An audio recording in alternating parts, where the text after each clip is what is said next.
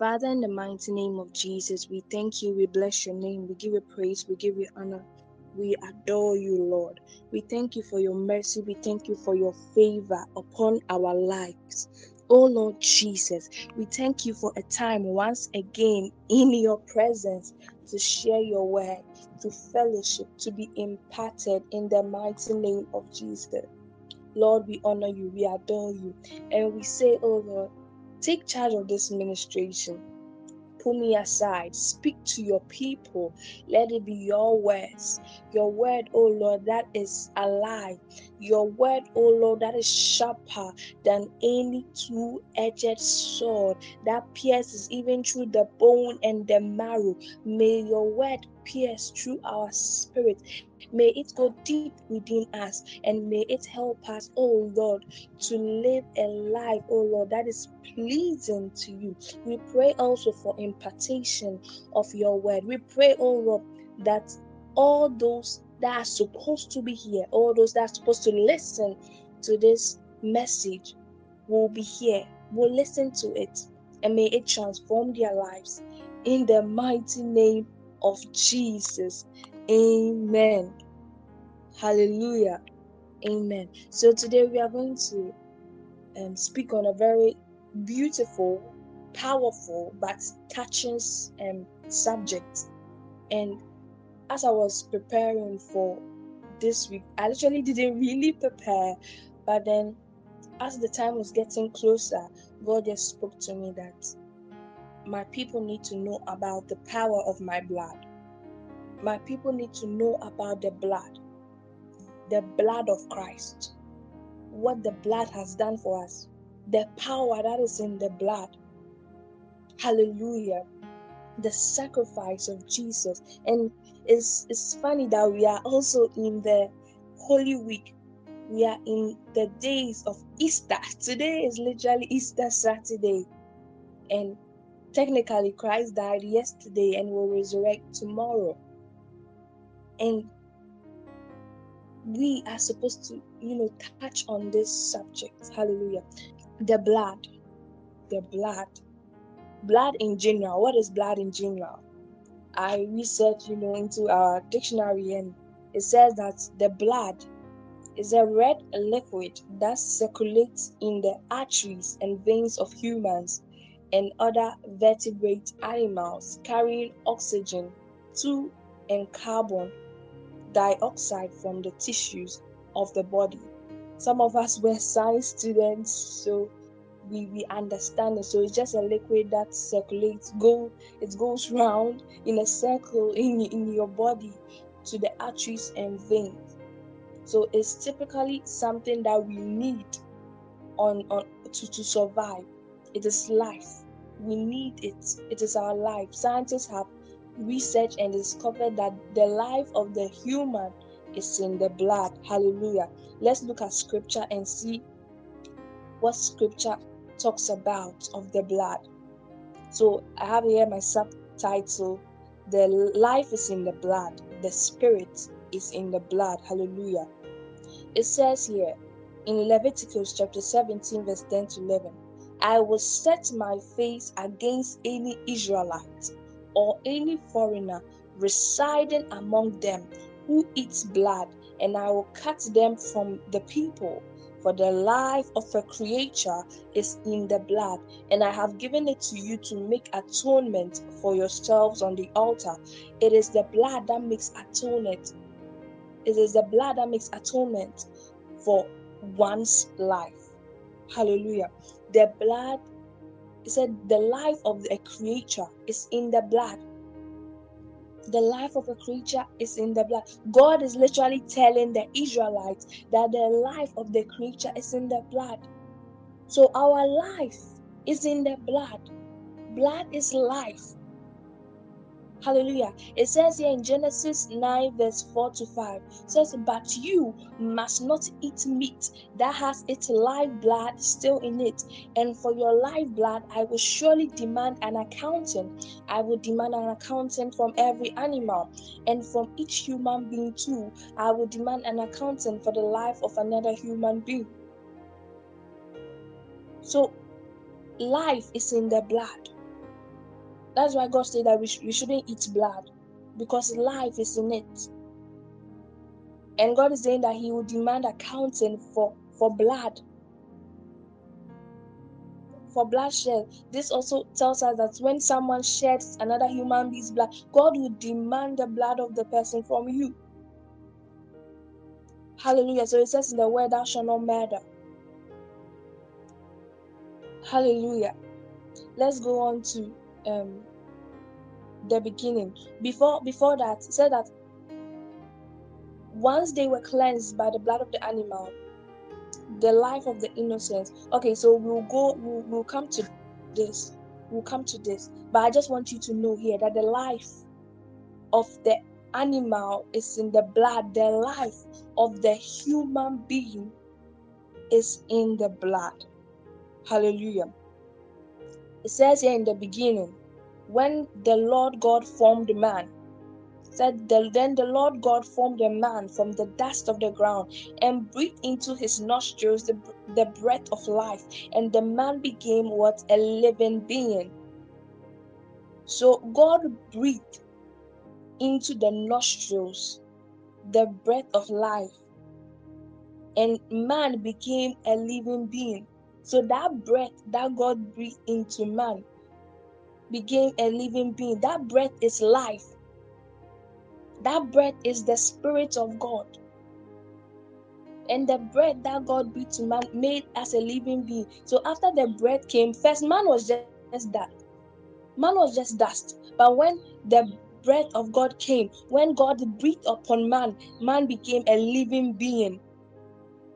It, man came alive, living.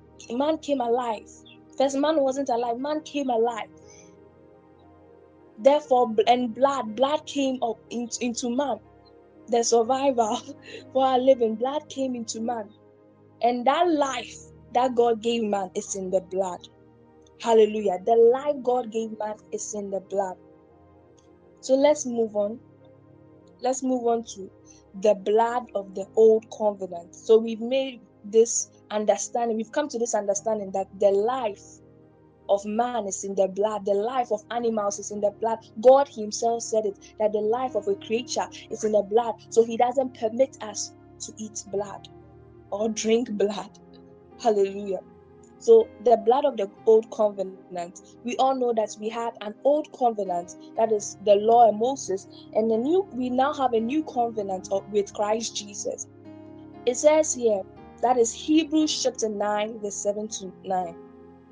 But only the high priest entered the inner room, and that only once a year, and never without blood, which he offered for himself and for the sins the people had committed in ignorance. The Holy Spirit was showing by this that the way into the most holy place had not yet been disclosed as long as the first tabernacle was still functioning. This is an illustration for the present time, indicating that the gifts and the sacrifices being offered were not able to clear the conscience of the worshipper.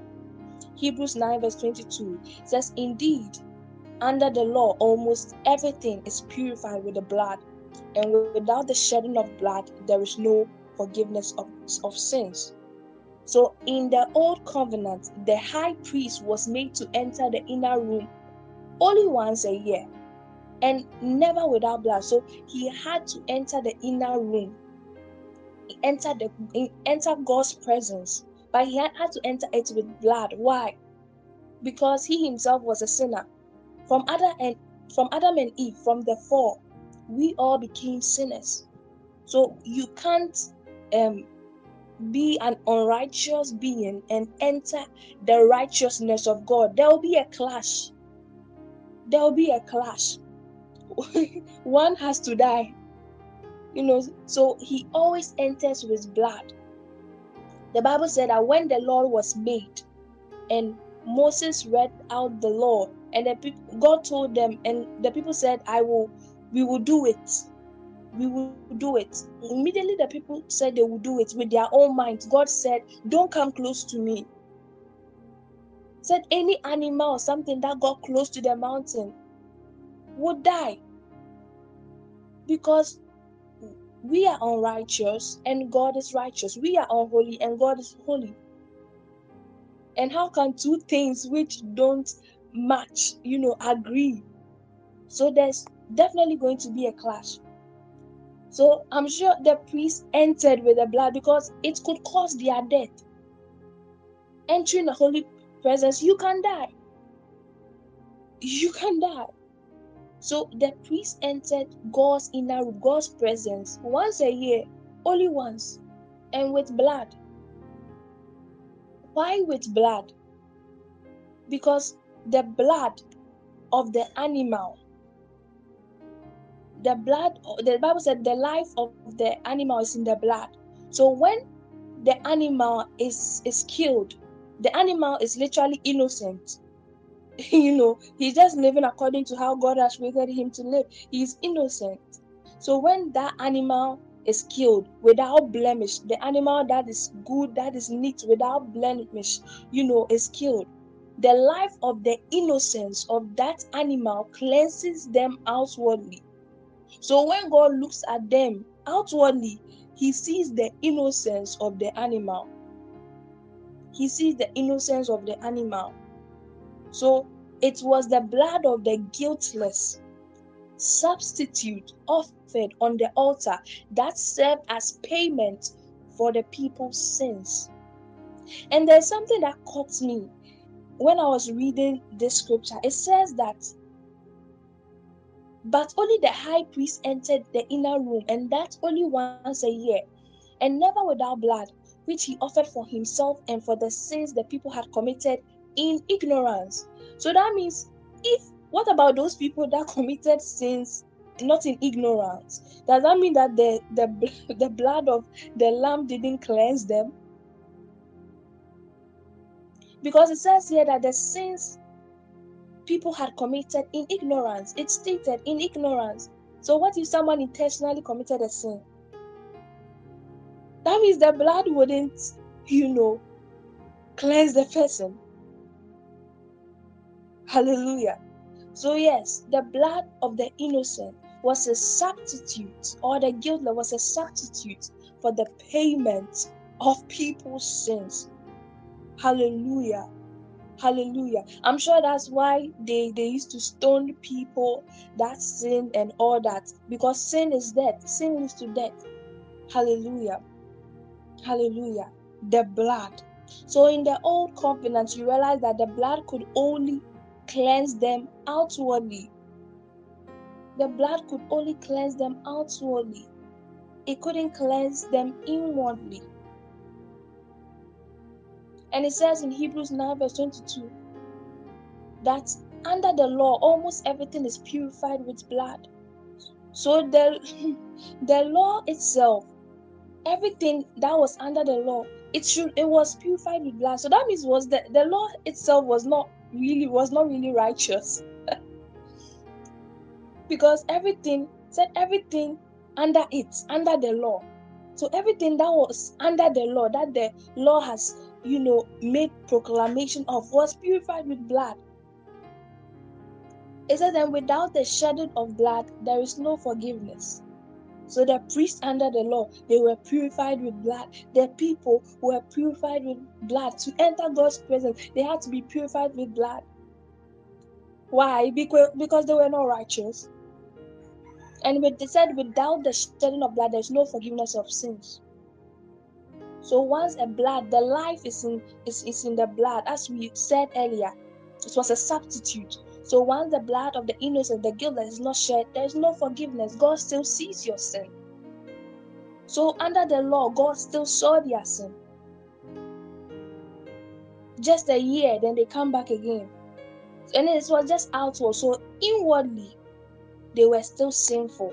The Bible said, out of the abundance of the heart, the mouth speaks. So their heart was never cleansed. Their heart was sinful, and their sinful nature just kept on repeating. Yes, God bless you, brother. Without the shedding of blood, there is no remission of sins.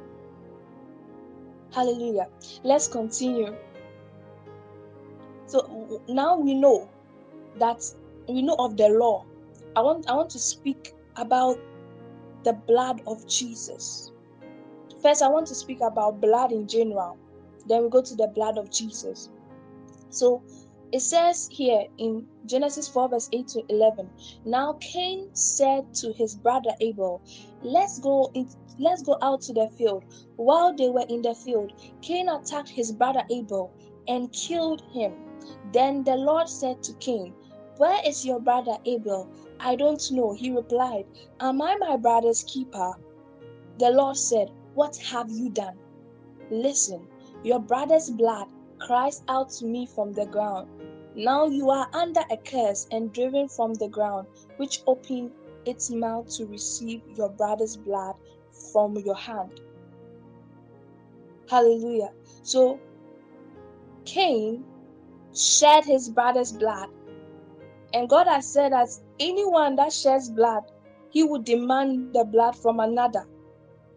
He would demand the blood from another human being. So God was demanding blood, the blood Cain has shed from Cain, Cain has shed of Abel from him. Cain, where is your brother's blood? Where is where is where is your brother? Because so literally God was demanding the life of Abel from Cain because the life is in the blood. He shed his brother's blood. He shed his life. So God was demanding, Where is the life? I gave your brother life. I'm the giver of life. I am the giver of life. So how dare you shed his, his blood? How dare you shed his life? I have given you no authority for that. Yes, a life for a life. So God was demanding. And Cain was saying that, Am I my brother's keeper? He was trying to pretend or lie. I don't know. Hallelujah. And this is something that God said. God said that your brother's blood cries out to me from the ground. Listen. So that means Cain could hear Abel's blood crying.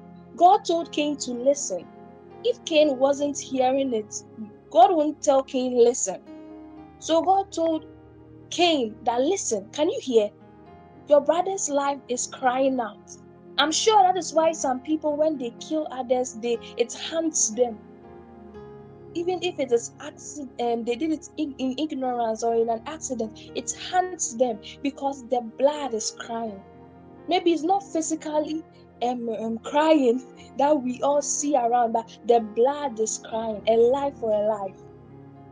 So there are some people that when they kill, they, they cannot be the same. They are never the same because the, the person, the life of the person is hunting them. It is the blood of the person that is crying out. God said, Listen. So that means when you take a life of a person, you will hear the, the, the cry of the blood. You will hear the cry of that life you have taken. So God said, Listen, your brother's blood cries out to, to me from the ground because God is the giver of life. So it was crying out to God. It was crying out. So you whom you kill the person, you will hear the cry. God will also hear the cry because God is the giver of life. Hallelujah. This should tell us that blood speaks. Blood speaks. And even in our day, so that means when you murder someone, God will demand the blood from your hand. The blood speaks because there is life in the blood. Hallelujah. Now let's move on to the blood of Jesus. Hallelujah.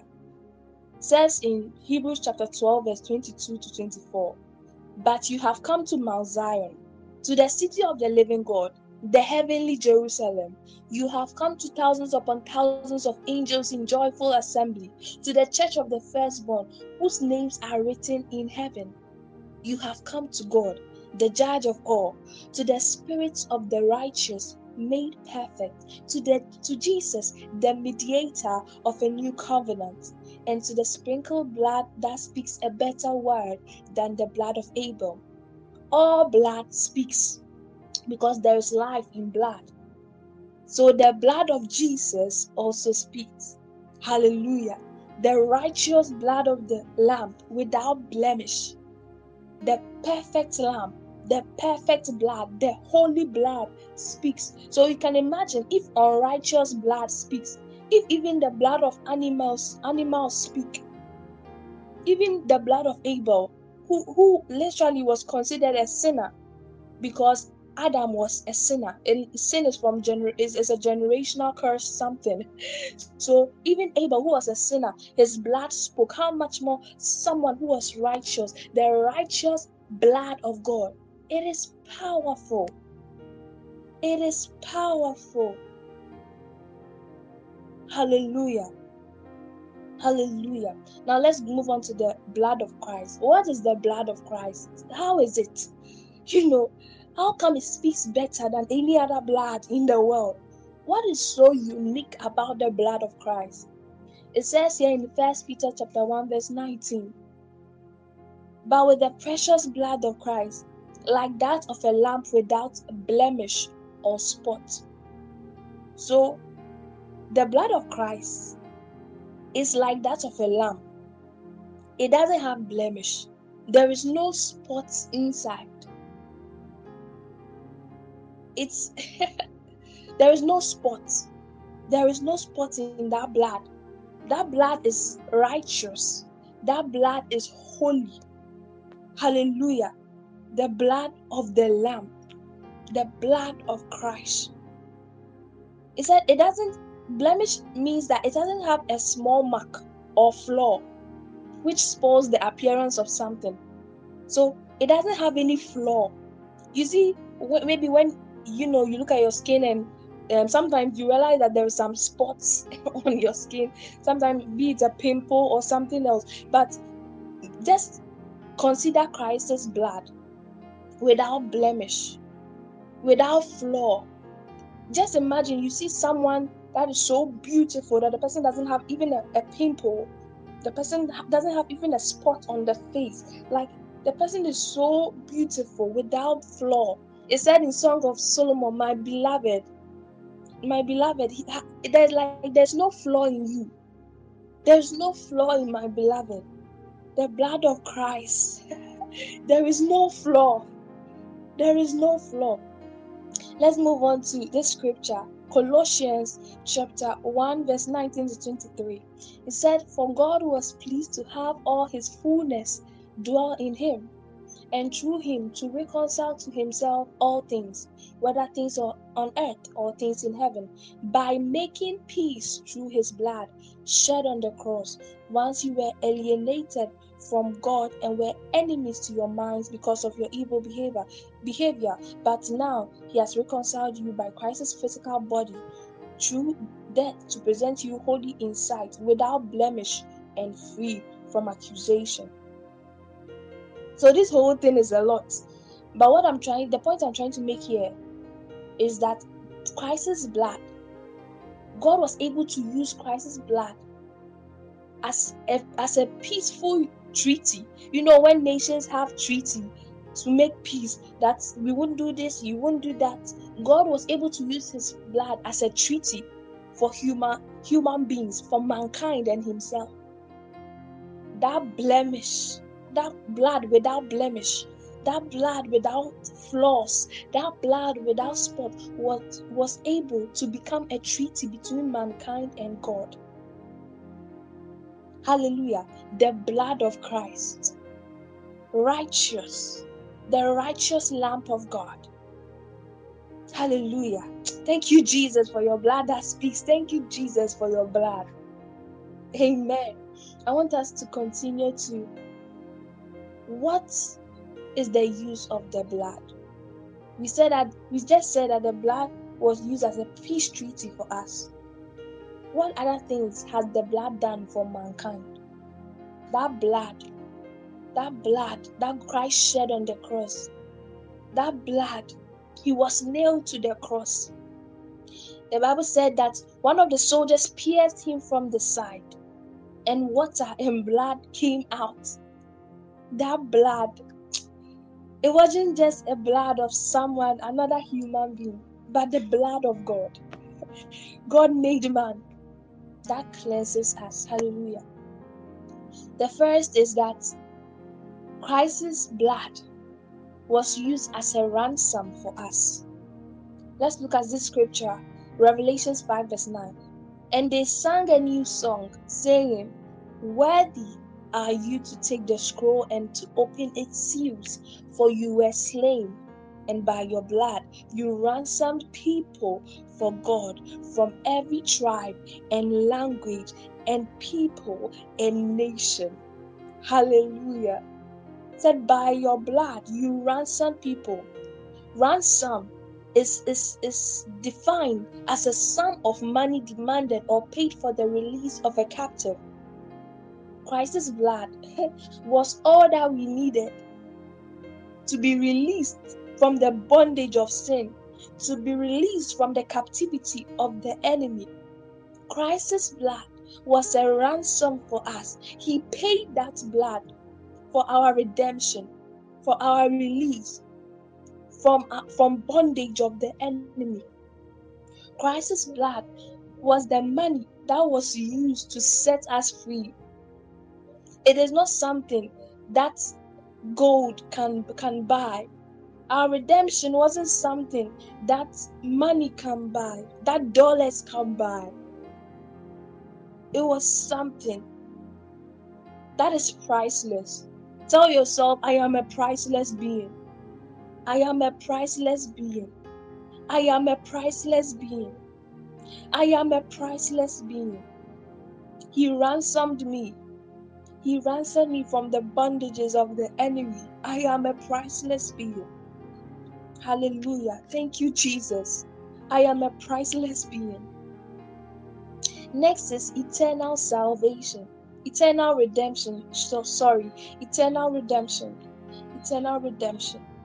It says here in Hebrews chapter 9, verse 12 He did not enter by means of the blood of goats and calves, but he entered the most holy place once for all by his own blood, thus obtaining eternal redemption. Christ didn't enter by the means of the blood of what? Of calves, by the means of the blood of goats, but he entered. He entered the most holy place once for all by his own blood. That blood without blemish, that blood which is flawless, that blood which is spotless. He entered for us. He entered with his blood. The Bible said that he went to heaven with his blood into the most holy place. He didn't enter the physical ark that we have, the physical temple, he actually went to heaven and entered the real thing. The Bible said the ones we have physically is just a shadow of what is of what is in heaven. So God told Moses that let it be in total detail what I have told you to do, because this is exactly what is in heaven. This is just a shadow that is on the earth. So Christ, when he died, didn't you know, die on this physical temple that we have on the earth as goats and calves. But he he died, he himself, his own blood, he entered the most holy place, told God that God, this is my blood for the redemption of mankind. Hallelujah. You are priceless. You are a priceless being. You are a priceless being. Hallelujah. You are redeemed eternally. That means your past your your your future and your present sins are forgiven. Christ has redeemed you once and for all. You are redeemed. Somebody say, I am redeemed. You are redeemed. There is redemption in the blood. There is redemption in the blood. Hallelujah. Eternally, you are redeemed. No one can say you did this or that because God has redeemed you. Hallelujah. Let's continue. The next is the blood makes us holy. The blood makes us holy. He said in and he sorry Hebrews 13 verse 12. And so Jesus also suffered outside the city gate to make the people holy through his own blood. So, what is holiness? Holiness is being dedicated or consecrated to God or a religious purpose. It says sacred. You are sacred to God. When we say something is sacred, it, it's no one touches it. It's like it's for God. It's pure. You know, it is righteous. like it's consecrated to God. It is sacred. Hallelujah. Just like how they treated the ark of God. That the ark was sacred. You know, you don't touch it anyhow. You don't go in anyhow. Even in the temple, the most holy place, you don't go in, in anyhow. The, the high priest entered enters once a year. And even with blood, because it's sacred, it's consecrated, it's dedicated to God. Hallelujah. You are sacred. You are holy. You are dedicated to God. And the Bible said the blood of Christ has made us holy. First, when you know God was speaking, He told the people, Don't come close to me because they were unholy and God was holy. When Moses en- encountered the burning bush, God told him, Remove your feet, you're on holy grounds. Don't you know this place is, is, is consecrated to God? Don't you know this place is sacred? Hallelujah. You are holy, you are sacred to God.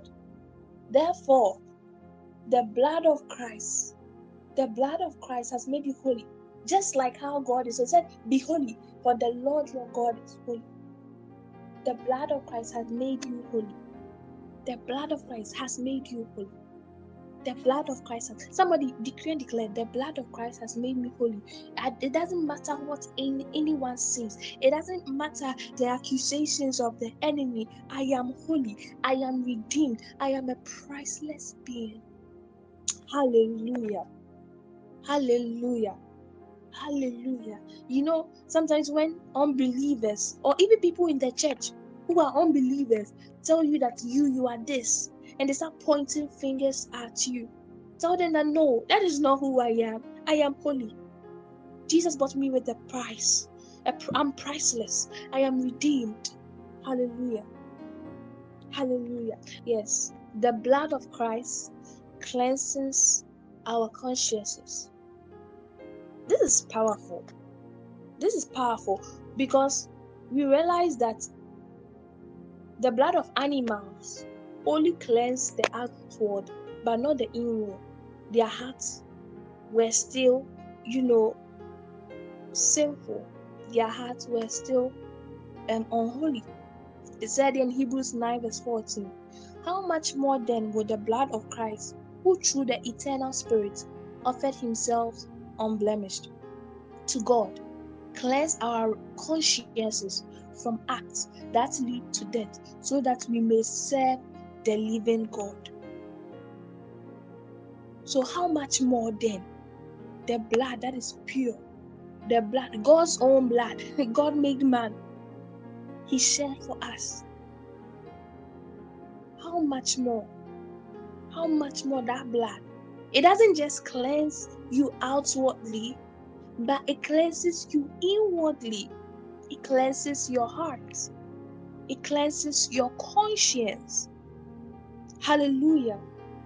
This, Bible said the blood of the old covenant, though the blood of animals and bulls, it said in Hebrews chapter 9, verse 9, it said this is an illustration for the present time, indicating that the gifts and sacrifices being offered were not able to clear the conscience of the worshipper. So the, the conscience of the worshipper was not cleansed.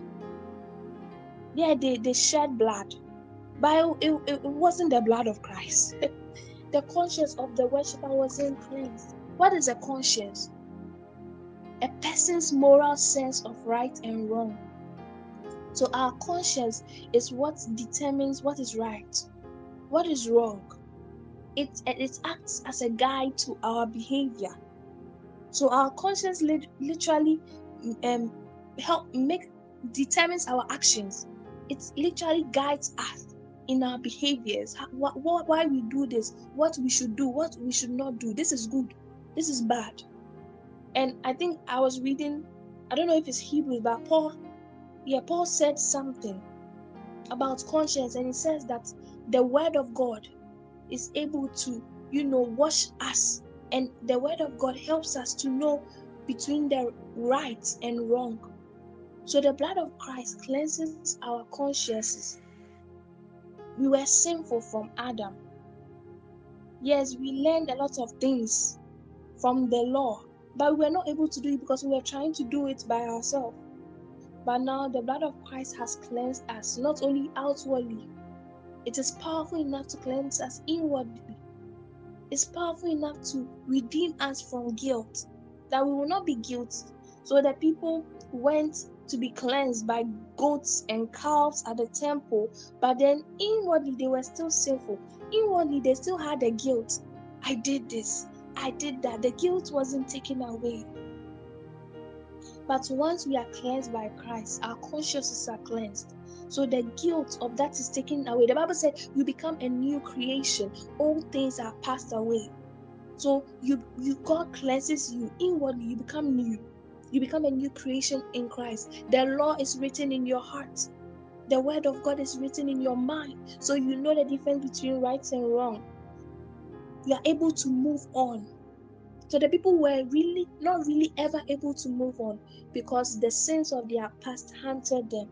But when you are in Christ, the sins of your past is no more. That is how come even Paul, who was a murderer, was able to live a new life once again because his past was cleared. He was a new creature, and the life he now lives was in Christ. Hallelujah. Hallelujah. Christ has cleansed our consciences. So when the devil tries to bring what you did in the past to you, tell him no. God didn't make me righteous to make me feel guilty, but God made me righteous to cleanse my conscience, my consciences, so that I can live a new life in Christ. Hallelujah. When the spirit of accusations come, you tell them that no, that is not the voice of God. God cleanse me so that I can live a new life in Christ Jesus. Hallelujah. Hallelujah. Hallelujah. Amen. Amen. I want us to continue. I want us to continue. Hallelujah. The blood of Christ. The blood of Christ. So it says here in First um, Colossians chapter 1, verse 19 to 3. I just want to read it again. For God was pleased to have all his fullness dwell in him and through him to reconcile to himself all things, whether things on earth or things in heaven, by making peace through his blood. Peace treaty through his blood shed on the cross. Once you were alienated from God and were enemies in your minds because of your evil behavior. So we were enemies in our minds. So, yeah, you have gone to, you know, kill a bull or a cow, the priests have killed the bull or the calf or the goat in your favor.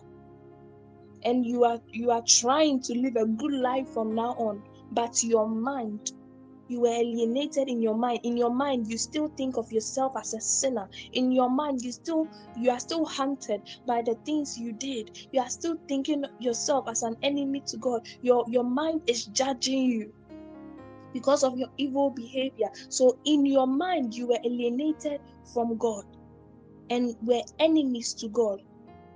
So, the blood of bulls, the blood of calves, yeah, cleansed them outwardly, but in their minds, they were being judged. In their minds, they were being accused. And that thought of sinfulness, that thought of what if they've done, that guilt alienated them from God, made them enemies with God they could never come close to God because deep within they knew that now I am a sinner. I'm not right with God.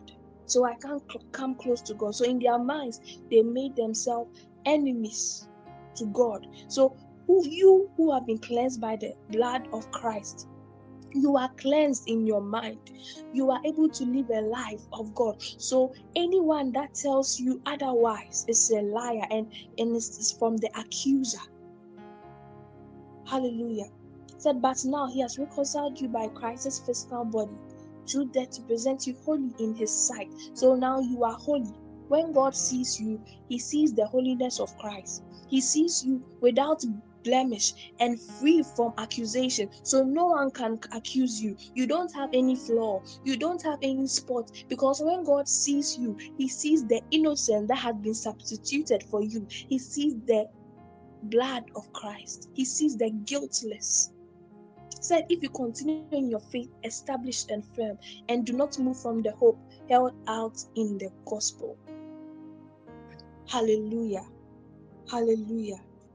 Hallelujah. Someone said that my conscience is clean. My conscience is clean. My conscience is clean. It doesn't matter what anyone says. My conscience is clean. My conscience is clean. Yes, His blood cleans our consciences. We can worship with a clear conscience. Hallelujah. Hallelujah. Amen. Want us to continue. There is forgiveness in the blood. It says in Hebrews 9, verse 22. In, in fact, the law requires that nearly everything be cleansed with the blood, and without the shedding of blood, there is no forgiveness. So, even the law, the law required that everything should be um, um, shed, you know, to be, should be cleansed with blood, because it wasn't really righteous. Everything under it wasn't righteous, so it should be cleansed with blood. So once a blood is not shed, there is no forgiveness. There is no forgiveness. Abel knew this. That is why Abel's sacrifice, you know, was accepted by God. Because he understood this principle and he killed the lamb, and it was a sacrifice that was accepted. It was a good sacrifice that was accepted by God. And it was a shadow of what Christ will do. Christ's death that will actually be accepted by God. Hallelujah.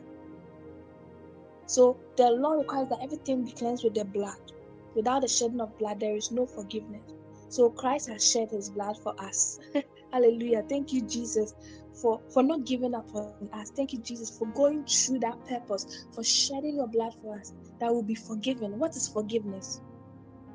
Forgiveness is when you stop feeling angry about someone, when you stop being resentful towards someone or for an offense, for a flaw, for a mistake.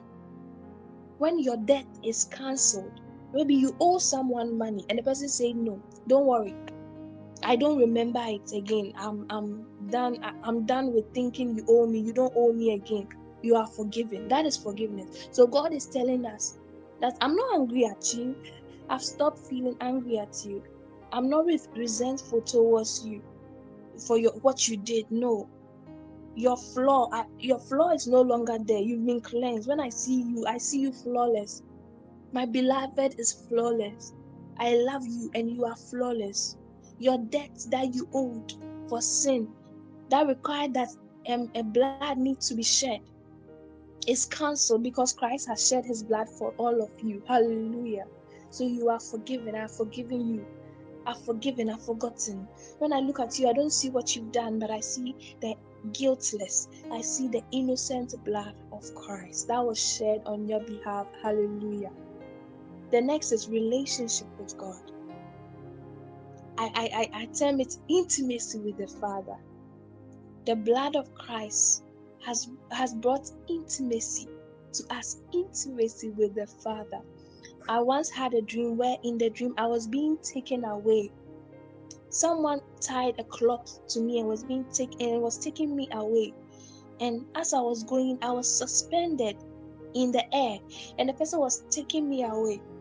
And my husband in the dream came and just cut me, cut the cloth, and and and took me away from that person. And the person couldn't do anything. So it's like the person saved me. My husband was it was like my second husband, and he was wearing blue. I asked God, God, what does that dream mean? And God said that in um, my husbands were three, by the way, in the dream. And literally, Jesus is the one in, in, in the second, you know, position. It's not really about power or anything, but it's like Jesus was the second. Uh, let's say Jesus came, you know, Jesus is the mediator, and after Jesus, the gift. So they literally, you know, put Jesus second. So Jesus came to save me, and him wearing blue means heaven. Jesus saved me from the enemy. The enemy was trying to snatch me away. And Jesus cut the enemy's hold of me. Jesus saved me. And once Jesus saved me, I had intimacy with the, the Father. Yes, the second person of the Trinity. Jesus is the second person of the Trinity. So Jesus saved me. Jesus cut me from from the hands of the enemy. The enemy was sending me away. The enemy had caught hold of me. But Jesus he came right in time. Jesus cut me from the hold of the enemy. And Jesus saved me.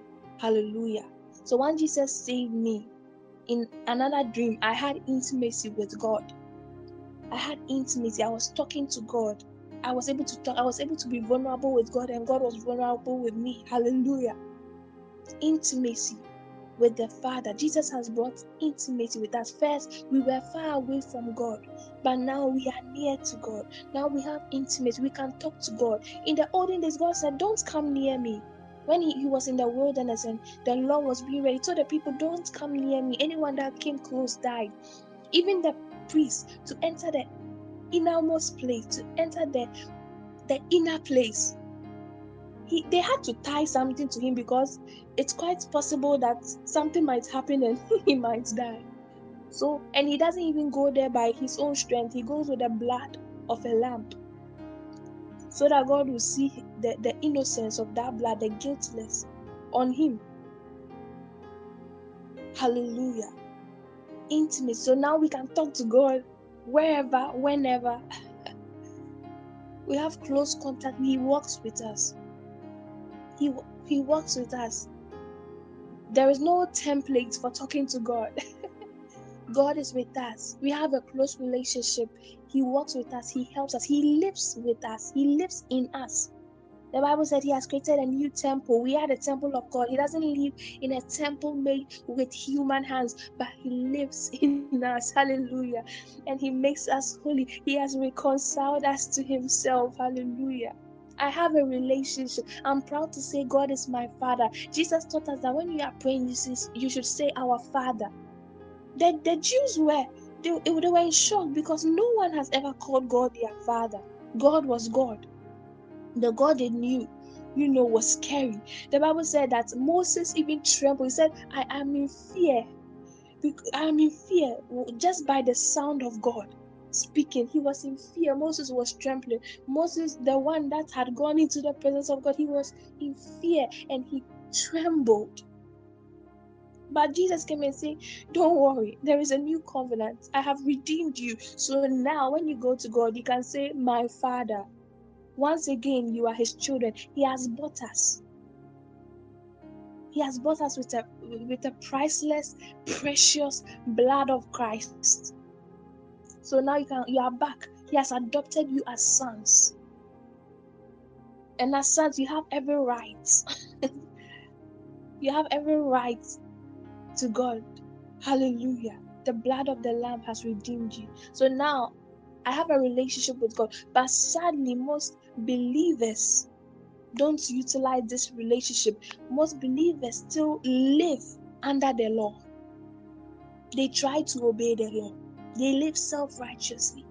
And that is sad. And I pray for this generation that we will be a different kind of people. We will be a people of Christ. We will be a people who have relationship with God, people who walk with God. In this gen in, in this generation or the generation before, we always saw God as distant. It's as if we were still living under the law, that we can't really approach God, that we have to try. We have to try and, and not sin. we have to try and live to please God. But thanks be to God, thanks be to Jesus, that bridge has been broken. Now we can come boldly before God. We can allow God to help us live. We can walk with God. I always see myself as someone that God holds the hand and works with each day. Each day when I wake up, I know that it's not another day to do something for myself. It's not another day to go to work.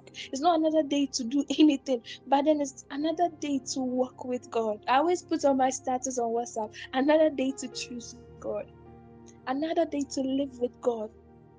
Not try to live for God, but to walk with Him. To, to to walk with him, to help him, to help me, to please him. he helps me to please him. Can you imagine? Who does that? No other religion offers that God will, the God they serve will help you to please them. No. But God helps us to please himself. that is crazy. And that is so, it sounds like a Ponzi scheme. like, why will I help you to please me? But God does that because of the love that He has for us. Yes, brother, Jesus has reconciled us to God. Now we can come boldly to the throne of grace. We can come boldly to the throne of God to find grace in our time of need. Grace and help in our time of need. Re- relationship over religion any day. Hallelujah. Relationship over I want after I want us to post relationship over religion. Thank you, Jesus, for your sacrifice. It will not go to waste. We will utilize it in our generation in the mighty name of Jesus. It said in Ephesians 2, verse 13. But now in Christ Jesus, you who once were far away have been brought near by the blood of Christ. We who were far away have been brought near. Now, God is not saying, Don't get close to me. God is saying, Come to me. God yearns for us to even come. God yearns to talk to us. God yearns to tell us even about His day, about the deep things. God yearns to speak to us, to share with us. Just like God had friendship with Abraham when God was even going to destroy Sodom and Gomorrah, God had to stop by Abraham and speak to him. Why? Because Abraham was his friend. He couldn't do it without telling him. God wants friendship, He wants relationship, even more than us. When Adam was in the garden before the fall, God used to walk by in the day to and, and, and, have conversations with Adam. He taught Adam, Adam, till the land. God years to rule with us. God years to share revelations with us. God years to share insights to live with us, how to live the ways of life because He created it. Just imagine sometimes when, when we were kids, just imagine for the girls, those of us who had doll houses, you wanted to, you know, play with the doll. You wanted to teach the doll, don't do this, don't do that. It is bad to say this word. It is good to say this word. Don't say that. and the guys with, you know, the the cars and all, you wanted to drive it, you know, drive this way, drive right. You know, that's the same way God wants to help us God wants to drive with us. He doesn't want us to drive because the car wouldn't know where to go. But He wants to drive with us, show us because He is the Creator. Hallelujah. Amen. Relationship with the Father, intimacy. Intimacy. Hallelujah. It says here in the next point, the blood testifies of us. This is one who came. That is that is First John chapter five verse six to nine. First John chapter 5 verse 69. It says, This is the one who came by water and blood, Jesus Christ. He did not come by water only, but by water and blood.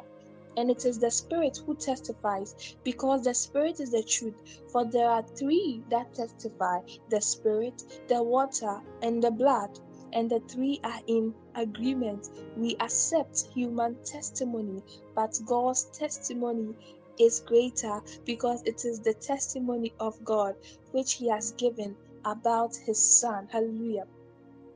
This scripture is is deeper. It's so deep. Now we can't even imagine. But in the context of what we are talking about, you know, we just, you know, have that revelation of it. The Bible said that three that testify the blood, the water, and the spirit And Jesus said that the Spirit of God will come and he will testify not of himself, but of me. So the Spirit testifies. The water testifies. The, that's the word. The word testifies of Christ. Throughout scripture, the whole word is Christ. The whole word is Jesus. When you read the Old Testament, you think that Jesus is not mentioned, but Jesus is everywhere in the Old Testament, just that Jesus is hidden. And the blood, the blood of Christ The blood, as we learned in the beginning, the blood speaks. So the blood testifies. God can hear the blood testifying, just as he was able to hear Abel's blood testifying to him. The blood testifies of us. Hallelujah. Uh, what is testimony? Testimony is given evidence as a witness in a law court. So when imagine you are you are in a court and the judge is there the judge is God. And the enemy comes with a whole lot of accusations. Yes, he did that. Yes, he lied. Yes, he did this. Yes, he, he is this. He's a fornicator. Yes, he is this. He's a liar. He's a cheat. He is this. And the enemy comes with all sort of accusations. Here is Christ. Here is the word. And Christ comes full of the Spirit. Christ comes and says, um, to the judge. This is this is this is the evidence i have for the defendant this is the evidence. This is the evidence the evidence i have is is, is is is the blood. The evidence i have is the blood.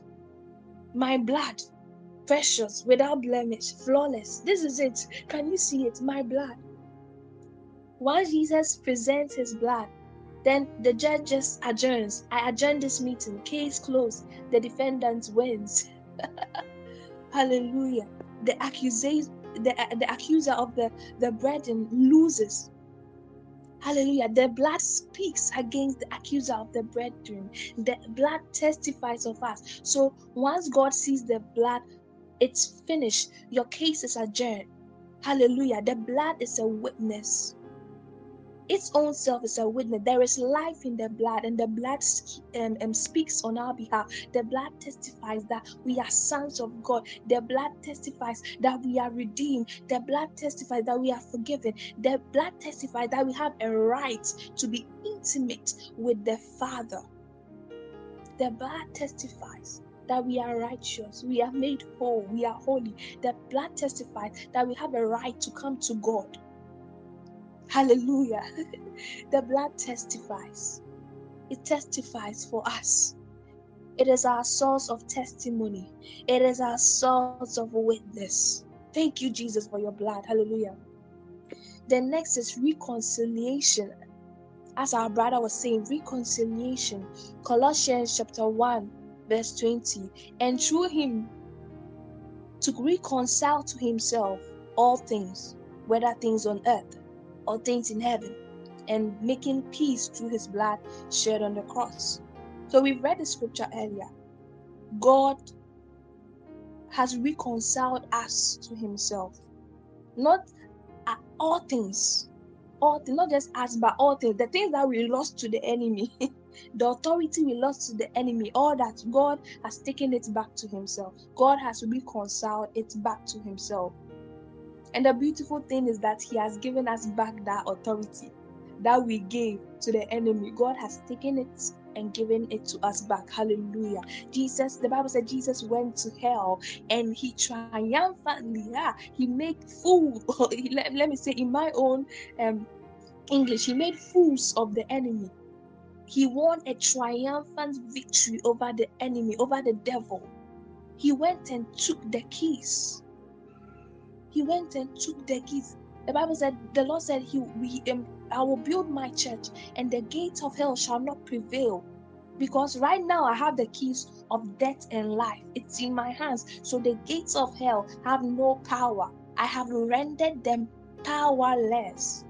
This is to say that whenever something happens to you, whenever you know anything occurs, it's because you have given the enemy way. You have given the enemy the power, the authority that God has given you. So when we start to feel the enemy will just, you know, sometimes he just comes around. He cannot, he has no power.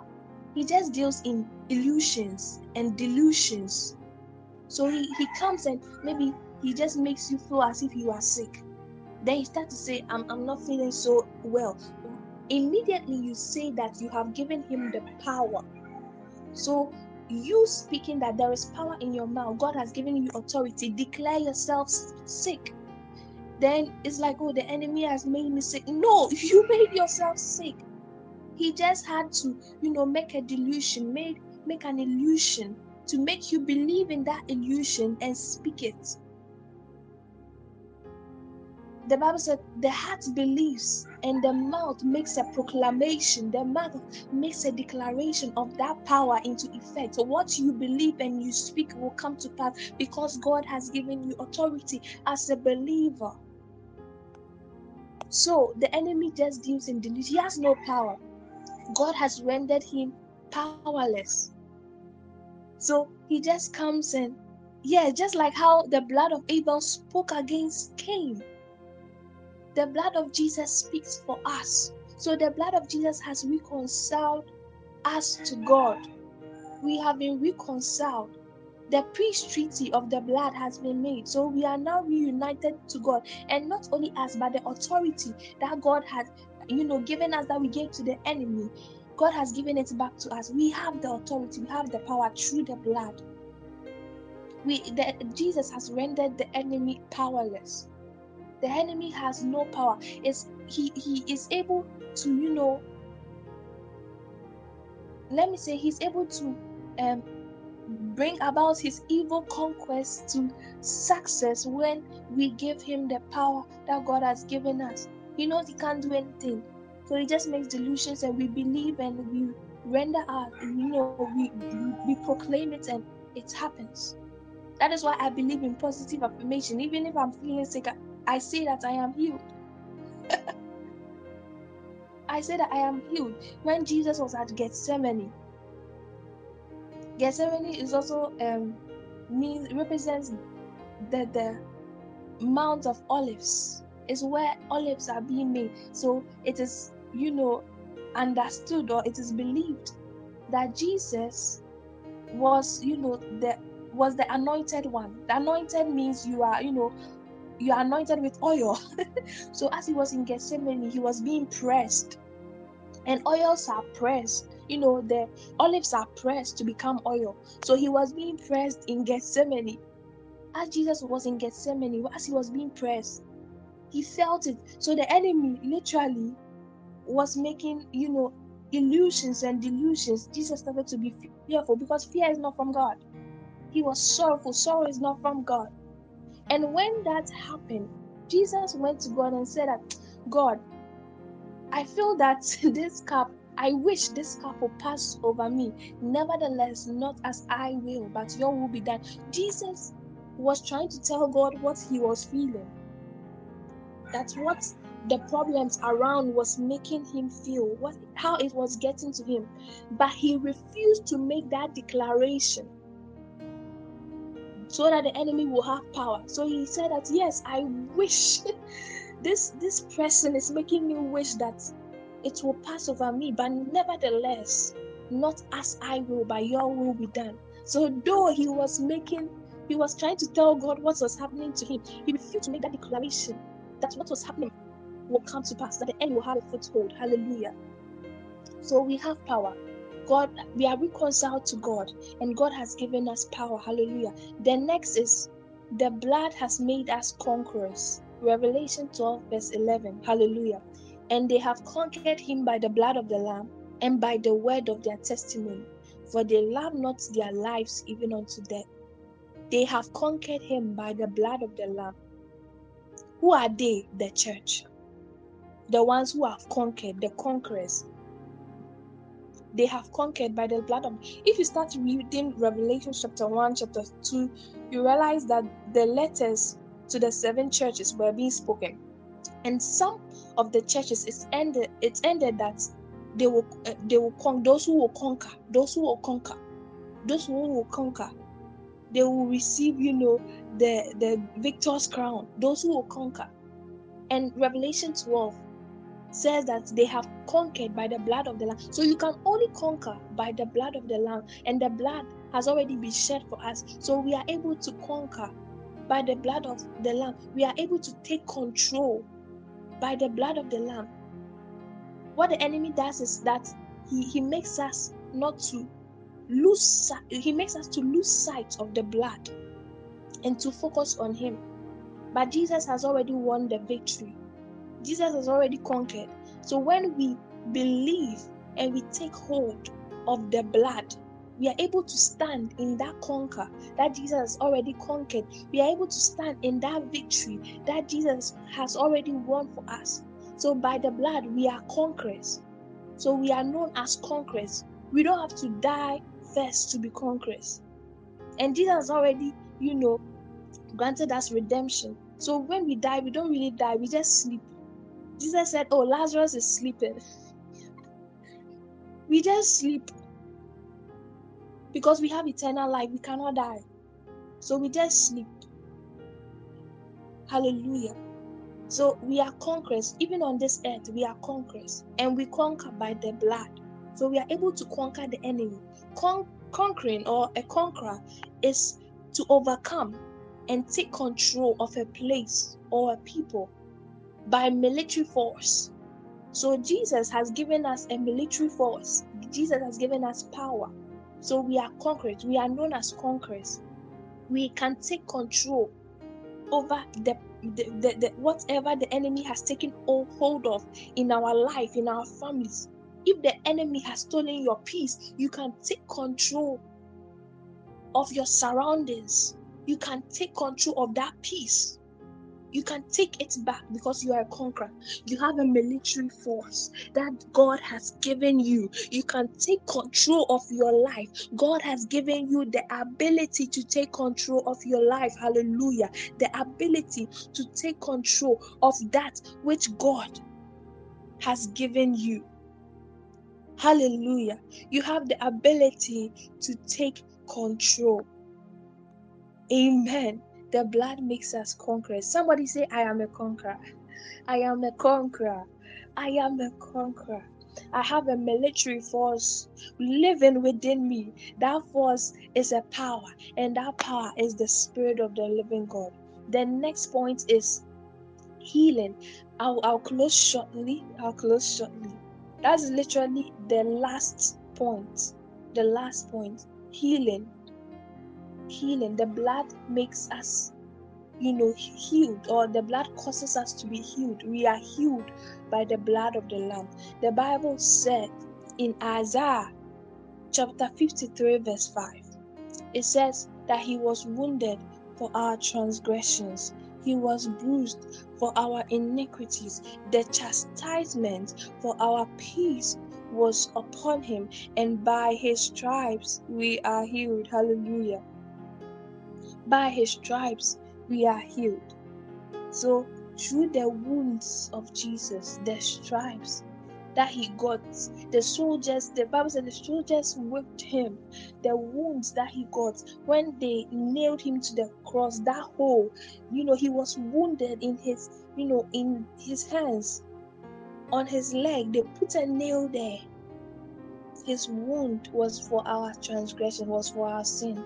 He was bruised for our iniquities. The chastisement of our peace was upon him, and by his stripes, every stripe he took was for our healing. Therefore, by that stripe, there is a blood in that stripe. That blood, his blood heals us, his wounds heals us. So, by the blood of Christ, we are healed. Somebody say, I am healed. By the blood of Christ, I am healed. By the blood of Christ, I am healed. Hallelujah. So, I end with this the blood of Christ is to be received by faith. Romans 3, verse 25. Whom God put forward as a propitiation by his blood to be received by faith. This was to show God's righteousness because in his divine forbearance he had passed over former sins. So the blood is to be received by, by faith. You receive Christ by faith. The blood is to be so when you receive Christ, you receive his blood.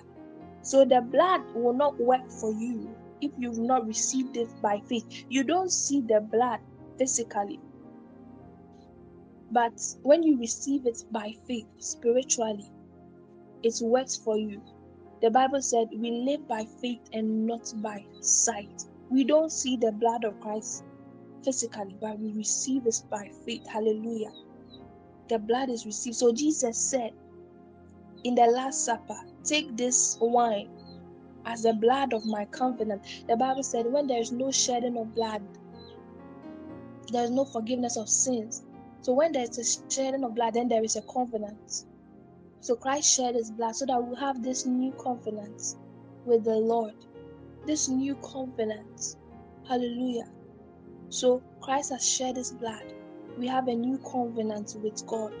So we believe in the blood and we are able to walk in this new covenant. We believe and receive it by faith. Hallelujah. It said in Hebrews chapter 10, verse 19 to 21. Therefore, brothers and sisters, since we have we have confidence to enter the most holy place by the blood of Christ, by Jesus, a new and living way open for us through the curtain. That is his holy his body. And since we have a great priest over the house of God. So right now, by the Christ, the blood of Christ, the blood of Jesus, a new and living way ha- has been opened for us through the curtain. So now it's not only priest that enters the curtain, but then we have a great priest that is Christ Jesus who has shed his blood for us. So now we are able to go into the presence of God because of the blood that speaks for us. Hallelujah. The blood speaks. Someone say the blood speaks. the blood speaks. I want us to pray. Wherever you are, I want us to pray. We are praying. Hallelujah. We are praying that may the blood speak on our behalf. May the blood speak on our behalf. May the blood speak on our behalf. The blood that has been shed for us, may it speak for us. Oh Lord, let your blood speak over my life. Let your blood speak on my behalf. Let your blood speak for my family. Let your blood speak, oh Lord. Let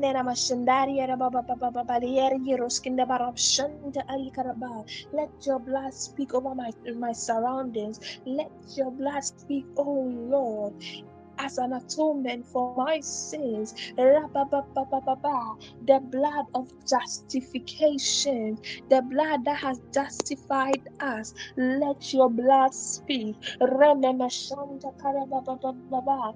your blood speak over my job. Let your blood speak over my business. Let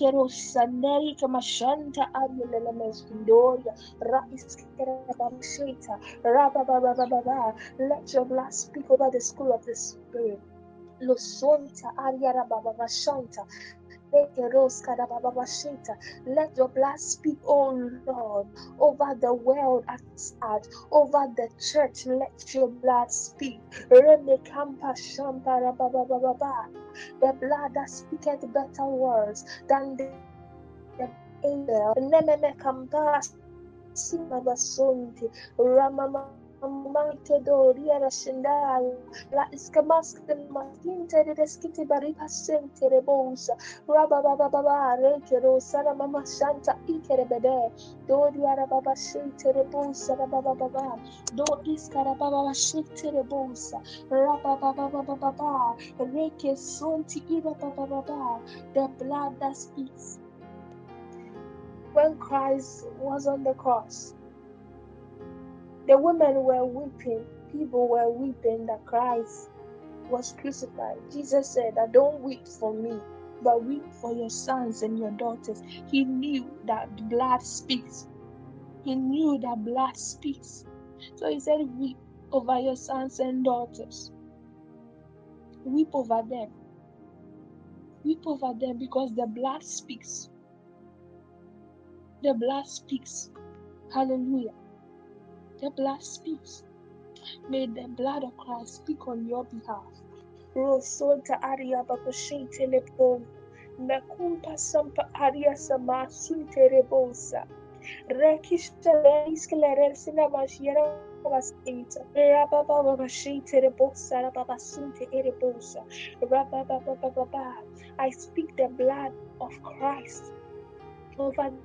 I speak the blood of Christ over my daily life. I speak the blood of Christ over my business. I speak the blood of Christ over school of the spirit. I speak the blood of Christ over sinners that may they also believe the blood and may the blood speak for them.